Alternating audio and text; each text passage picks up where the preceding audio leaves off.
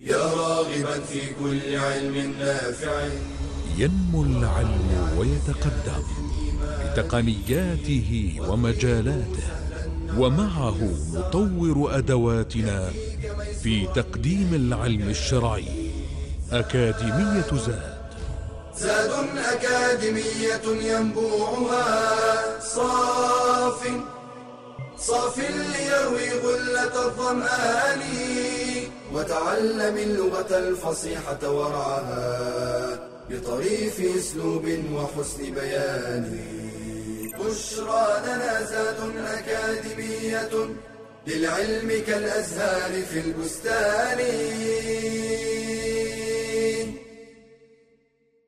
بسم الله الرحمن الرحيم. الحمد لله رب العالمين والصلاة والسلام على نبينا محمد وعلى آله وأصحابه أجمعين. أما بعد السلام عليكم ورحمة الله وبركاته. وحياكم الله وبياكم في الدرس التاسع من دروس المستوى الثالث من مقرر اللغة العربية في أكاديمية زاد نشرحه بإذن الله تعالى في سنة أربعين وأربعمائة وألف.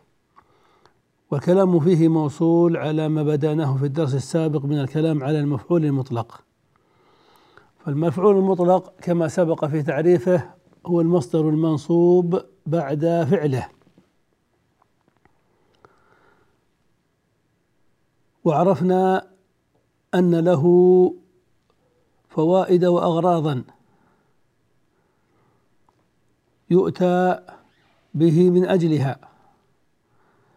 فإن دل على نوع ففائدته بيان نوع الفعل.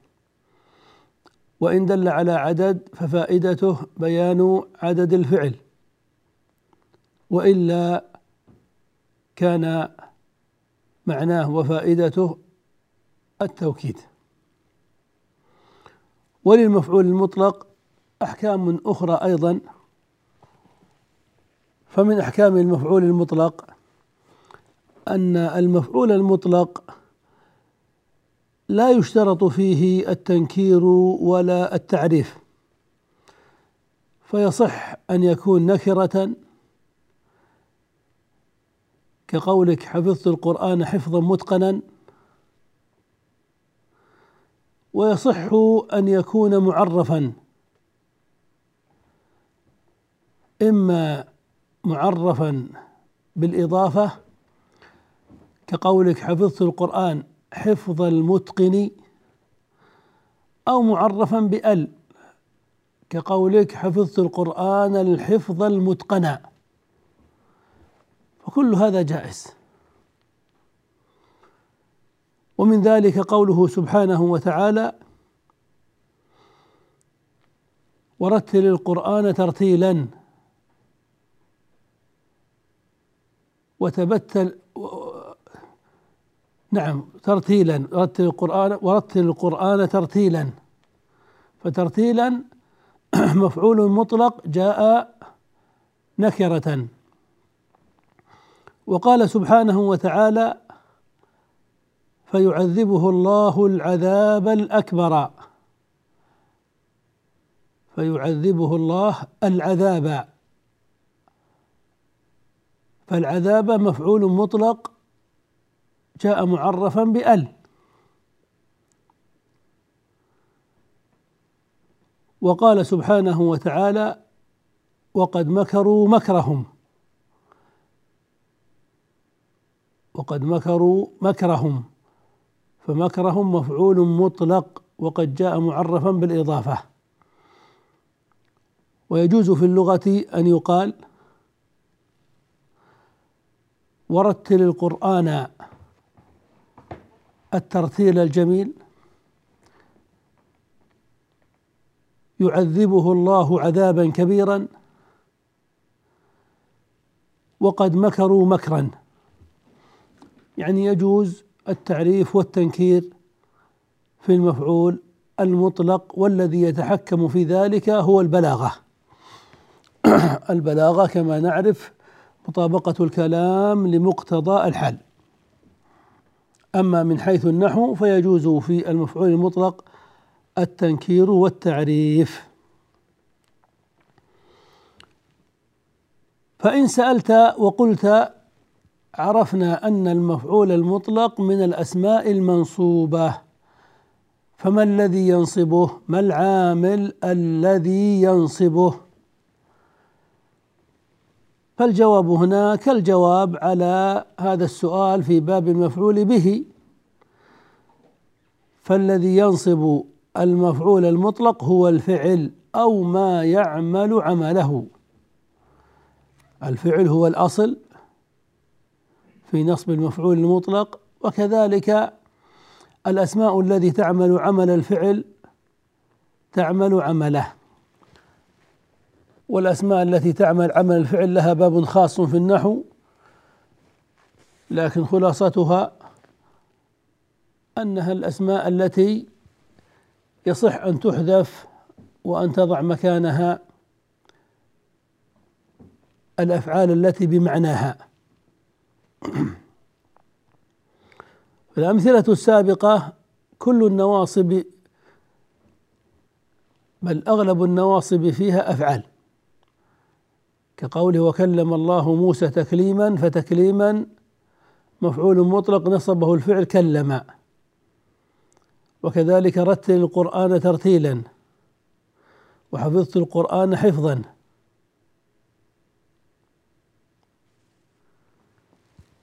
ومن الأسماء التي تعمل عمل الفعل فتنصب المفعول المطلق اسم الفاعل. كقولك أنا حافظ القرآن حفظا متقنا. أنا حافظ هذا اسم فاعل.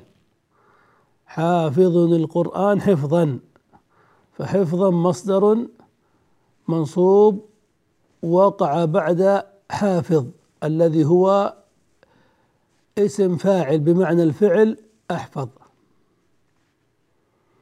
فنقول إن حفظا مصدر منصوب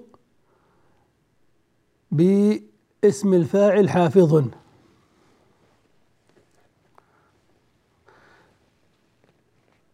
ومن الأسماء التي تعمل عمل الفعل المصدر. كقولك يجب حفظ القرآن حفظا متقنا. يجب حفظ القرآن حفظا. حفظا هذا مصدر منصوب. وقع بعد حفظ. يجب حفظ حفظا. يجب حفظ القرآن حفظا. فحفظا. ثانية منصوبة بالمصدر حفظ الأولى. ومن ذلك الصفة المشبهة. لها باب خاص في الصرف وكذلك في النحو. الوصف الذي بمعنى اسم الفاعل ولكنه ليس على وزن فاعل. مثل جميل وقبيح وقوي وضعيف وشجاع وجبان نحو ذلك. فتقول فلان شجاع شجاعة شديدة. وفلان جميل جمالا بارعا. فجمالا منصوب بجميل وشجاعة منصوب بشجاع.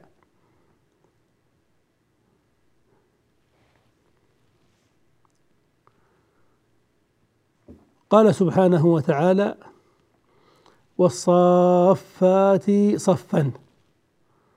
صفا مصدر منصوب بالصافات والصافات جمع صاف اسم فاعل.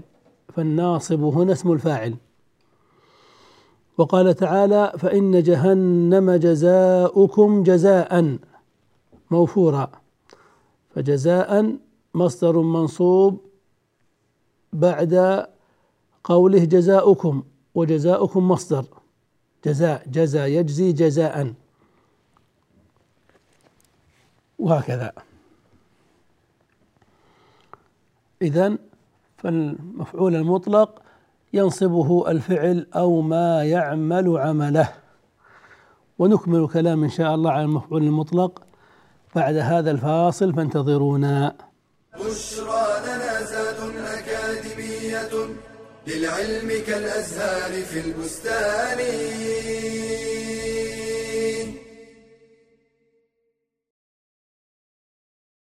إن الدنيا دار ممر. وفي زحمة الحياة وكثرة أشغالها وتشعب الملهيات قد يغفل المسلم عن ذكر الموت والدار الآخرة. فشرعت زيارة المقابر لتذكر بلقاء الله عز وجل.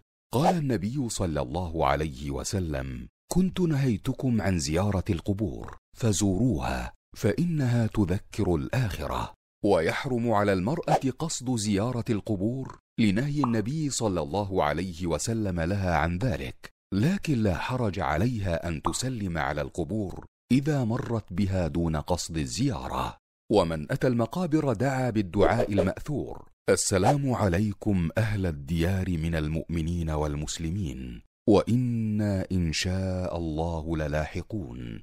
أسأل الله لنا ولكم العافية. ويشرع الدعاء للموتى مستقبلا القبلة للقبور ولا يقرأ للموتى الفاتحة ولا غيرها من القرآن فإن هذا لم يرد عن النبي صلى الله عليه وسلم ولا عن السلف الصالح.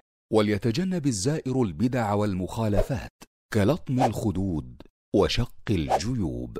قال النبي صلى الله عليه وسلم ليس منا من لطم الخدود وشق الجيوب ودعا بدعوى الجاهلية ويحرم التمسح بالأضرحة والتبرك بها أو الطواف حولها تقربا إلى الله لكون ذلك من البدع والوسائل المفضية إلى الشرك فإن طاف بالقبر ليتقرب إلى الميت فهو شرك أكبر ولا يمشي على القبر ولا يجلس عليه لقوله صلى الله عليه وسلم لا تجلسوا على القبور ولا تصلوا إليها.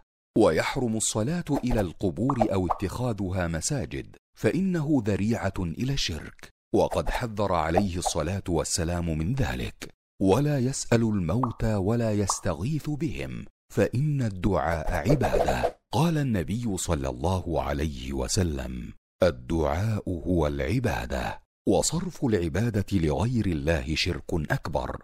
قال تعالى ويعبدون من دون الله ما لا يضرهم ولا ينفعهم ويقولون هؤلاء شفعاؤنا عند الله قل أتنبئون الله بما لا يعلم في السماوات ولا في الأرض سبحانه وتعالى عما يشركون. بشرى لنا زاد أكاديمية للعلم كالأزهار في البستان. بسم الله الرحمن الرحيم. المفعول المطلق من أكثر أساليب العرب استعمالا. وله أمثلة كثيرة جدا عن العرب. ووصل ذلك إلى أساليب سماعية وأساليب مضطردة كثيرة جدا.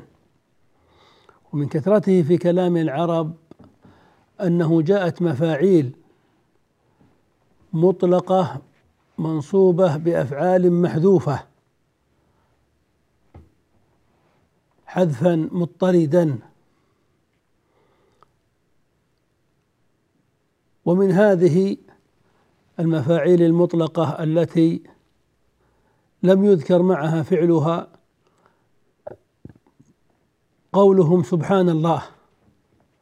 سبحان الله سبحان.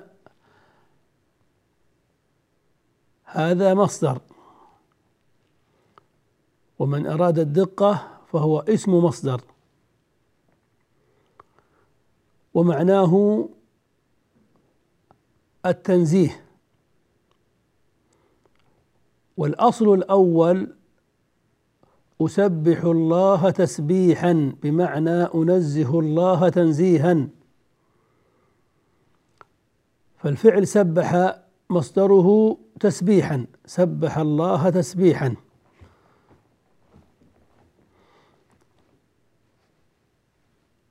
إلا أن العرب ونزل القرآن الكريم بلغتهم أكثر ما يستعملون في ذلك كلمة سبحان. ما يقول تسبيح الله يقول سبحان الله. فسبحان بمعنى تسبيح. والمصدر إذا خالف فعله صار اسم مصدر لا مصدر له. فسبحان الله هذا مفعول مطلق منصوب بفعل محذوف. لو نطق لقيل أسبح الله سبحانا. لكن لا يستعمل ذلك عند العرب وإنما يقول سبحان الله يعني أسبحه تسبيحا. وكذلك غفران الله. غفرانك كذلك يعني اغفر غفرانا.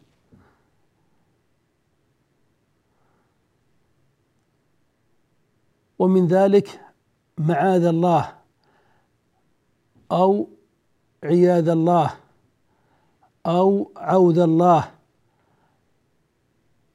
فيها لغات ويأتي مضافا ومنونا.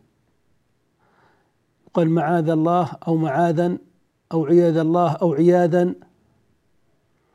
بمعنى أعوذ يعني أعوذ بالله معاذا وأعوذ بالله عياذا. لكن المستعمل في اللغة أن يأتي هذا المصدر منصوبا على المفعول المطلق بلا فعله. يقال معاذ الله. معاذ الله. وكذلك لبيك. وكذلك سعديك. فلبيك هذا مصدر مثنى مضاف إلى كاف الخطاب. والأصل فيه الفعل لب بلام وباء مشددة. لب بمعنى أقام. لب يلب لبا. لب يلب لبا. المصدر هو اللب. لب يلب لبا. فاللب الواحد لب. وإذا أردنا أن نثني اللب ماذا نقول؟ لب ولب لبين. لبين. طيب نضيف لبين إلى كاف الخطاب. الإضافة ستوجب حذف نون التثنية. فنقول في لبين لبيك لبيك. فهذه لبيك.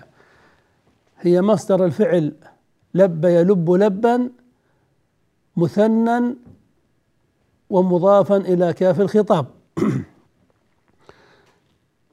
قلنا لب بمعنى أقام. لب يلب لبا بمعنى أقام يقيم إقامة.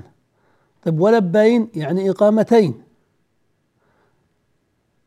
ولهذا يقول معنى لبيك أقيم على طاعتك. مرة من بعد مرة. لأن التثنية هنا لا يراد بها حقيقة التثنية وإنما يراد بها التكثير. لأن التثنية قد تأتي في اللغة لمعنى التكثير لا لمعنى حقيقة التثنية. كقوله فارجع البصر كرتين يعني ليس مرتين بل مرة من بعد مرة.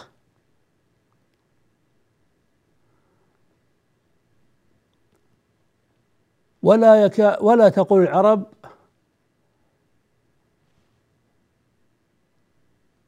لببت لبيك.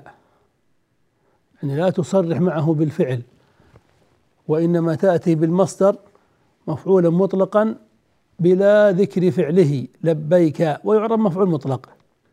وكذلك سعديك يعني أسعدك سعديك. فهذا من لغة العرب. وأيضا لكثرة المفعول المطلق في كلام العرب و لأن المصدر هو الفعل كما فهمنا من حيث المعنى. كثر في كلام العرب حذف الفعل الناصب للمفعول المطلق والاكتفاء بالمفعول المطلق. يكتفون بالمفعول المطلق لأنه يدل على فعله المحذوف. ومن ذلك قولهم حمدا. لله يعني أحمد الله حمدا. وشكرا يعني أشكر الله شكرا. أو شكرا لك يا فلان يعني أشكرك شكرا. وعجبا يعني أعجب عجبا. وهذا كثير في كلامهم. ومن ذلك حجا مبرورا وسعيا مشكورا. يعني حججت حجا مبرورا وسعيت سعيا مشكورا. فهذا كثير جدا في كلام العرب وما زال مستعملا على ذلك إلى اليوم. وكلما يعني كان العامل في المفعول المطلق محذوفا فإن الذي يدل عليه هو المفعول المطلق نفسه لأن المفعول المطلق بمعنى هذا الفعل المحذوف. كقولك للقادم قدوما مباركا يعني قدمت قدوما مباركا أو تقول له عودا حميدا يعني يعني عدت عودا حميدا. وهكذا.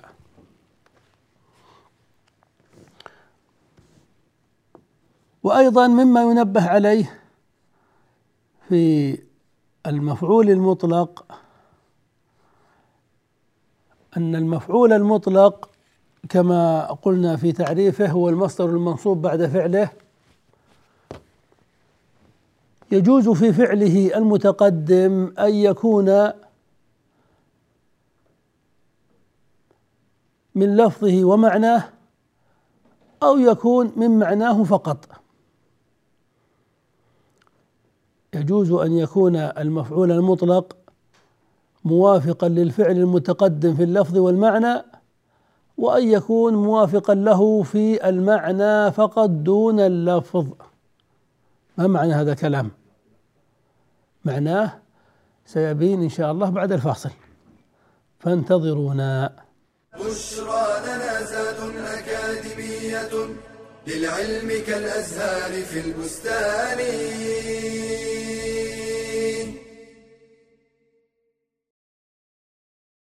نعم الله علينا كثيرة جدا. لا نستطيع لها حصرا ولا نطيق لها شكرا إلا أن يوفقنا الله لذلك.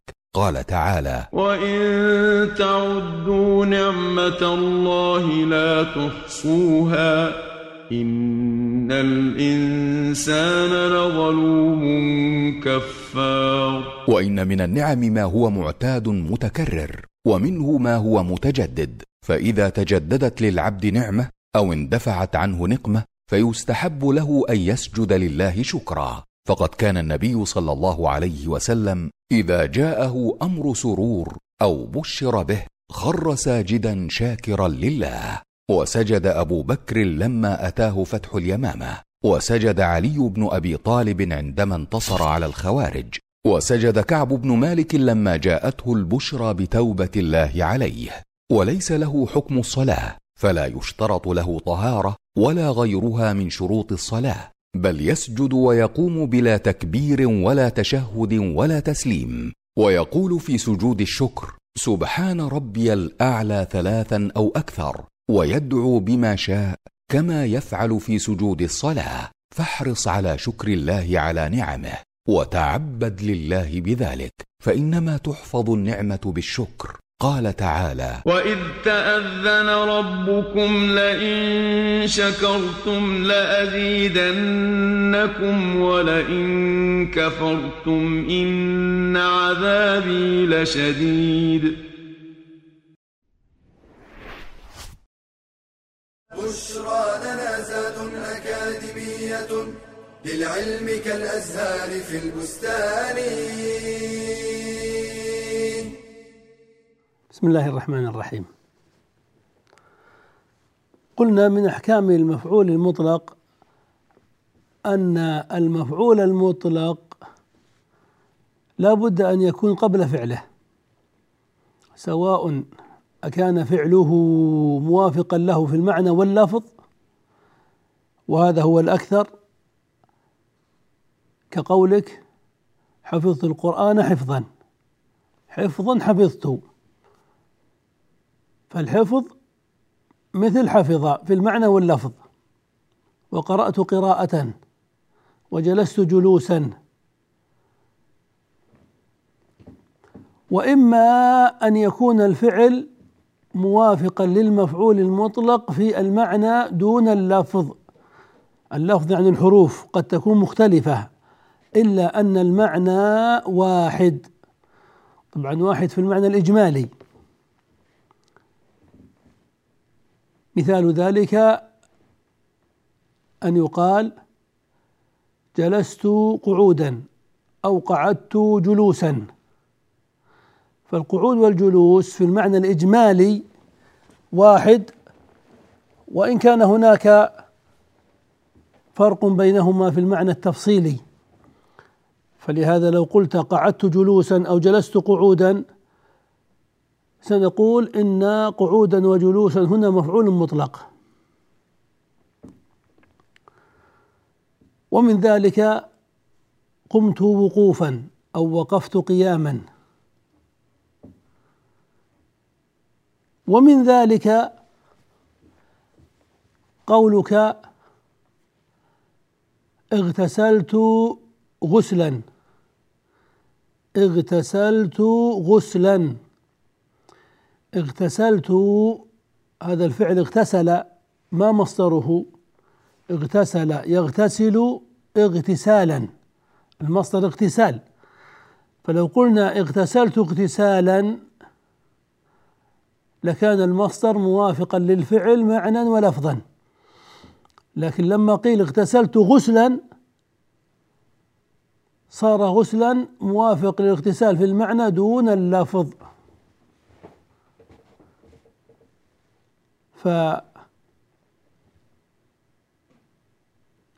نقول إن غسلا مفعول مطلق. وكذلك تكلمت المصدر تكلم يتكلم تكلما. فلو قلت تكلمت تكلما فالمصدر موافق للفعل لفظا ومعنى.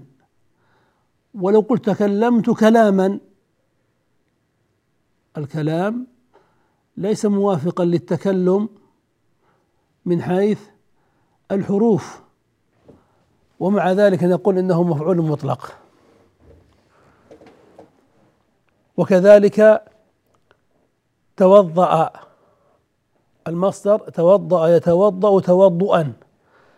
فلو قلت توضأت توضؤا فهو مفعول مطلق لكن الفعل والمصدر متوافقان في اللفظ والمعنى. ولو قلت توضأت وضوءا فهو أيضا مفعول مطلق ولكنه موافق للفعل في المعنى دون اللفظ وهكذا. ومن الأحكام التي تقال في المفعول المطلق ولعلنا نختم بها الكلام عن المفعول المطلق ما كنا أشرنا إليه من قبل من أن المفعول المطلق يجب أن يكون مصدرا. إلا أن هناك أسماء قد تلتبس بالمصدر يعني يكون في علاقة بينه وبين المصدر فتكتسب المصدرية منها فيجوز أن تنتصب على المفعولية المطلقة. قد قدمنا مثالا من قبل على ذلك. نحو ضربته خمسين ضربة أو ضربته ثلاث ضربات. فثلاثة مفعول مطلق. طيب كيف مفعول مطلق وهو عدد وليس مصدرا؟ لأنه اكتسب المصدرية من ذكر المصدر بعده. ثلاث ضربات أو ثلاثين ضربة.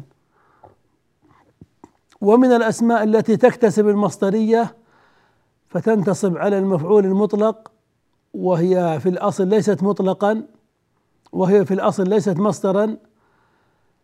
نعت المصدر نعته يعني صفته فإذا قلت انتظرتك انتظارا طويلا. انتظرتك انتظارا مفعول مطلق طويلا صفة للمفعول المطلق. يجوز أن تقول انتظرتك طويلا. فإذا قلت انتظرتك طويلا فطويلا كيف نعربها؟ ما نقول نعت لأن النعت يحتاج إلى منعوت ما في منعوت. وإنما نقول مفعول مطلق. هي في الأصل نعت لمصدر محذوف. لما حذف المصدر قام النعت مقامه وأخذ إعرابه. فنقول حينئذ مفعول مطلق. ومن الأسماء التي تلتبس بالمصدر فتكتسب المصدرية وتنتصب على المفعول المطلق آلة المصدر الآلة التي يؤدى بها الفعل. كقولهم ضربته سوطا ضربته صوتا.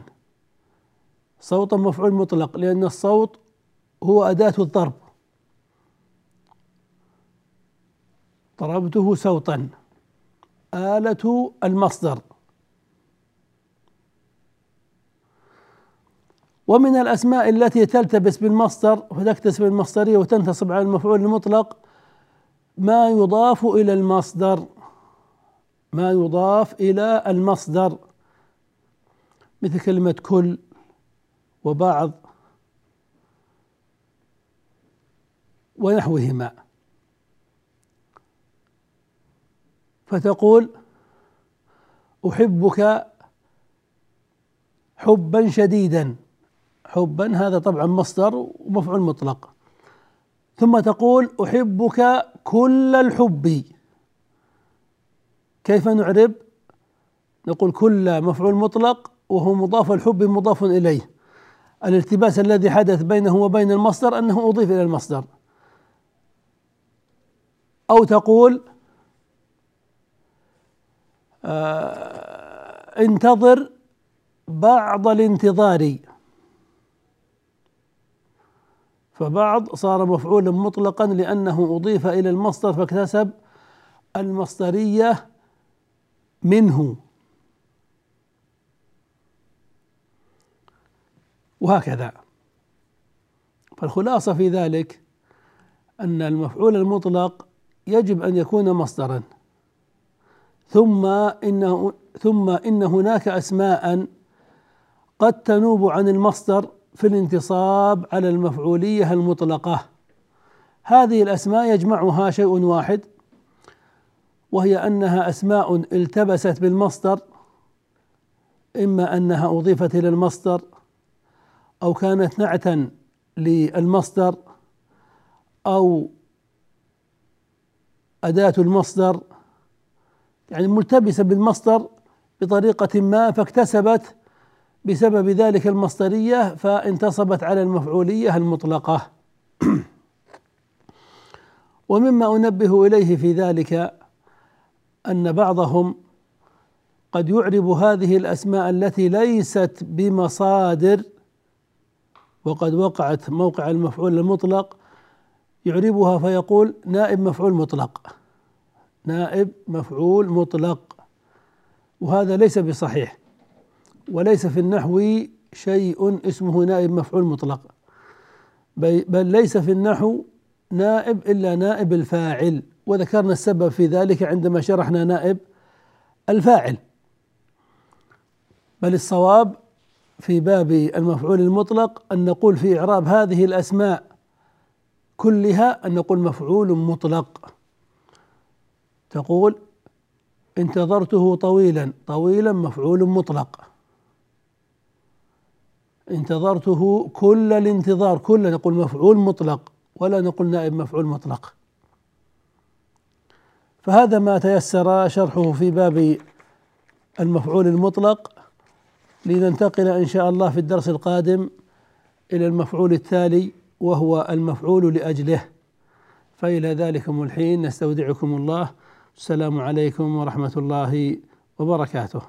يا راغبا في كل علم نافع متطلعا لزيادة الإيمان وتريد سهلا النوال ميسرا يأتيك ميسورا بأي مكان. زاد زاد أكاديمية ينبوعها صاف صاف ليروي غلة الظمآن.